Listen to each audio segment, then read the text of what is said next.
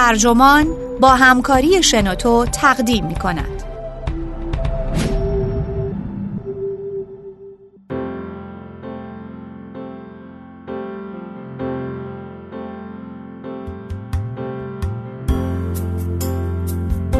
خودتان باشید. نویسنده درک تامسون. مترجم نجمه رمزانی منبع اکونومیست 1843 ترجمه شده در وبسایت ترجمان. گوینده اکرم عبدی.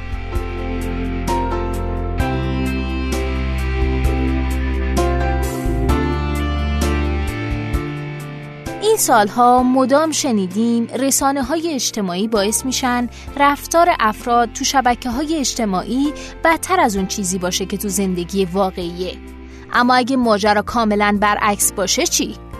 درک تامسون نویسنده کتاب شهرت آفرینان دقیقا اینطور فکر می‌کنه تامسون میگه مکالمه رو در رو روز به روز کمتر میشه و باید دست از این تفکر برداریم که مکالمه رو در رو اصیل و رسانه های اجتماعی مصنوعی هستند. امروزه بیش از رسانه های اجتماعی مکالمه رو در رو شخصیت هامون رو تحریف می‌کنه.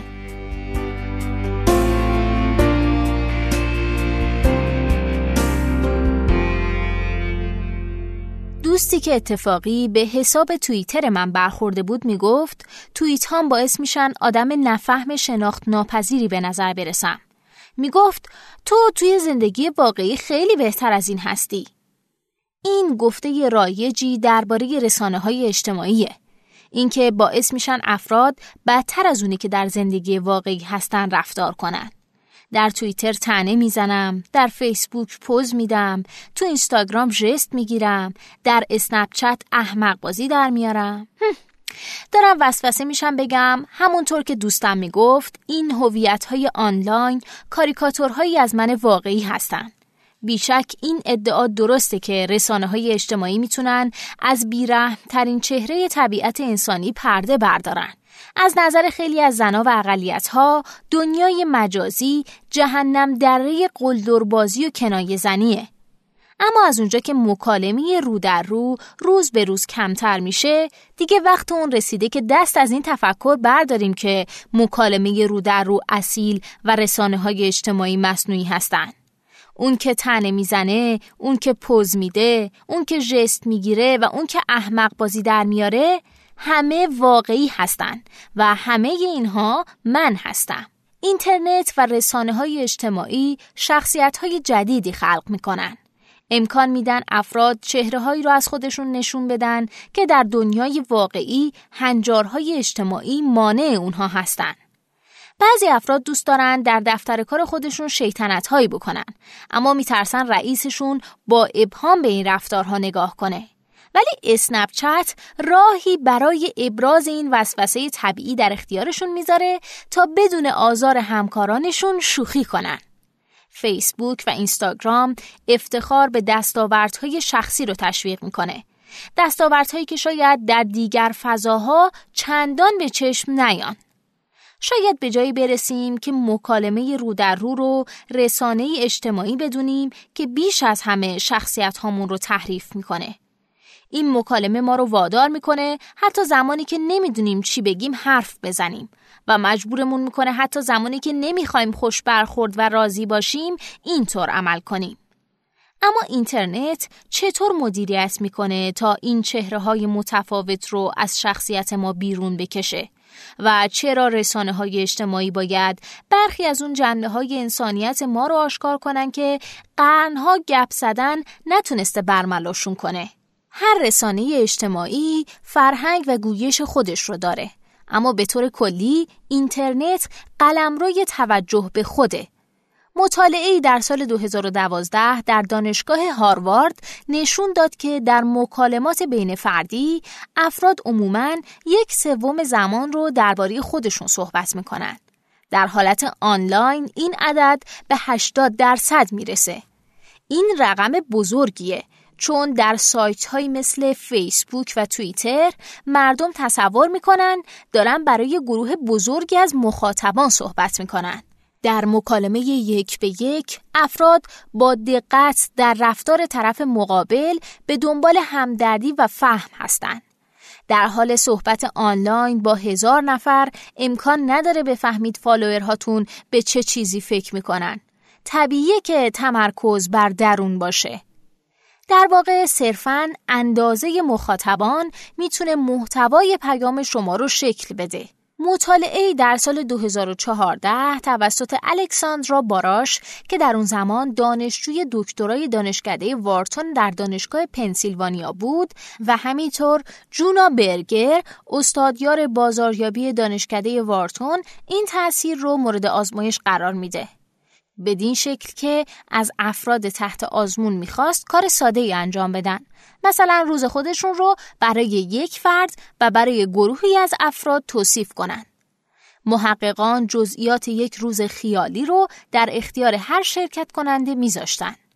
روزی با چندین رویداد لذت بخش مثلا قرار گذاشتن با یه دوست برای دیدن فیلمی عالی و برخی حالگیریان مثل سفارش دسری نچندان دلچسب به نونوایی محلی از شرکت کنندگان خواستن این روز رو در نامه هایی که برای هر یک از این دو مخاطب میفرستند ثبت کنند.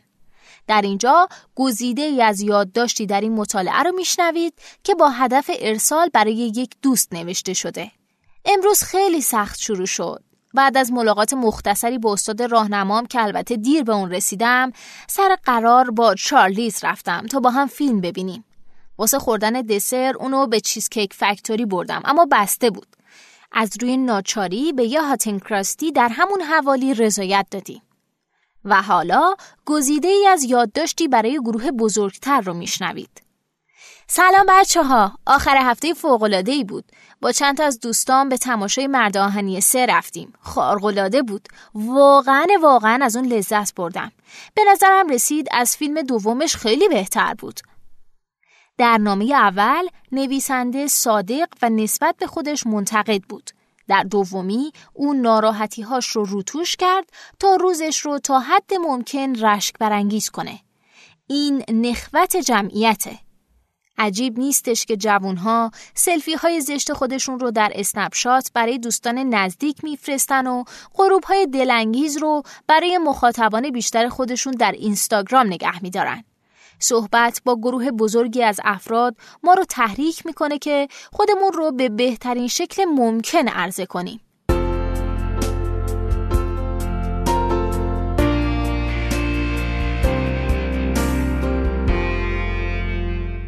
در فیسبوک و توییتر گروه بزرگ مخاطبان شامل حلقه های هممرکزی از صمیمیته. از دوستان نزدیک گرفته تا همکاران دور یا افرادی که اصلا نمی‌شناسیم اما به هر حال نگران قضاوتشون درباره خودمون هستیم. اینترنت به شکلی که در حالت آفلاین امکان پذیر نیست از ما می‌خواد به پیش داوری غریبه ها پاسخ بدیم. صرف اطلاع از اینکه کسی ما رو می‌بینه گفتارمون رو عوض می‌کنه. بررسی زنان در دانشکده های بازرگانی تراز اول نشون داد اونهایی که فکر می‌کنن همکلاسی هاشون می‌تونن پاسخهاشون رو ببینن نسبت به کسانی که چنین فکر نمی‌کردن 18 هزار دلار حقوق کمتر می‌خواستن و ساعات کاری کمتری رو ترجیح می‌دادن.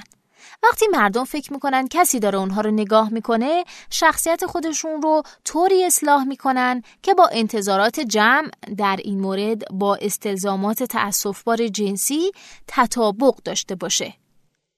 رسانه های اجتماعی مثل برانداز کننده دائمی هستند و کاربران در اونها رفتار خودشون رو به گونه تنظیم می‌کنن که با شبکه محلیشون هماهنگ باشه. در نتیجه فرهنگ از خود متشکر توییتر کاربران جدید رو اقوا می‌کنه که از خود متشکرتر باشن. در حالی که اشباع اینستاگرام با عکس های غروب افراد رو تشویق می‌کنه زندگی خودشون رو طوری مستند کنن که انگار فیلمه. این تنها اندازه مخاطبان نیست که شکاف ارتباطی رو بزرگ می‌کنه. زمان هم دخیله.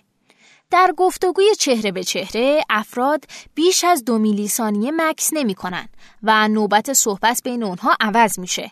در مقابل در ارتباطات کتبی از نامه های مرکبی گرفته تا اسنپ افراد فرصت دارن پیام های خودشون رو اصلاح کنن و بهبود ببخشن. مکالمه به ارائه تبدیل میشه. اشتیاق به کسب هرچه بیشتر لایک و ریتویت و دیگر معیارهای کمی شهرت بر میل به فهمیده شدن از سوی طرف مقابل یا همون توضیح بیشتر حرف خودمون در صورت نیاز سایه میندازه. اینطوریه که رسانه های اجتماعی شخصیت های ما رو از پوشش بیرون میارن. تحت نظر بودن باعث میشه نسبت به مخاطبانمون آگاه باشیم. انگار اجرا برای افراد بیشتر ما رو وادار به اقراق می‌کنه. زمان اظهار نظر امکان میده خودمون رو ویرایش کنیم. شاید اینطور نیست که فیسبوک یا چیزای مثل اون ما رو به افرادی خودشیفته تبدیل می‌کنه بلکه این گونه است که ما رو به انتشار تشویق می‌کنن و انتشار معمولا خودشیفته واره. این صحنه های جدید عناصری پنهان در طبیعت انسان را آشکار می‌کنن که تاکنون خفته مانده بودند.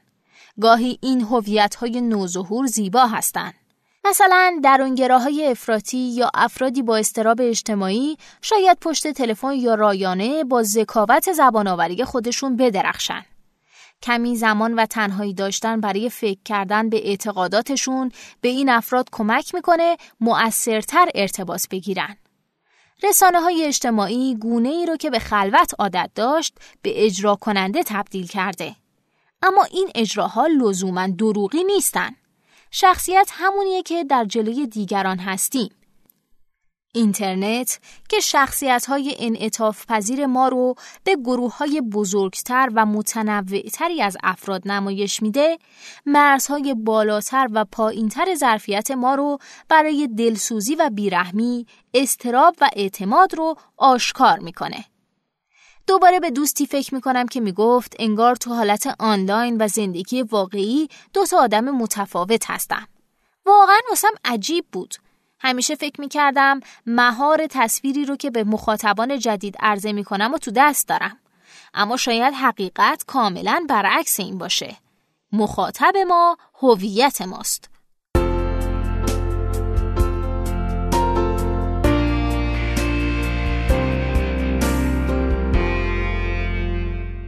این پادکست اینجا به انتها رسید. ممنونم که با من همراه بودید. اگه شما هم ایده ای دارید که فکر می‌کنید می‌تونه برای بقیه جالب باشه اون رو در قالب فایل صوتی در اپلیکیشن شنوتو و یا سایت اون با دیگر دوستانتون به اشتراک بگذارید. ممنونم.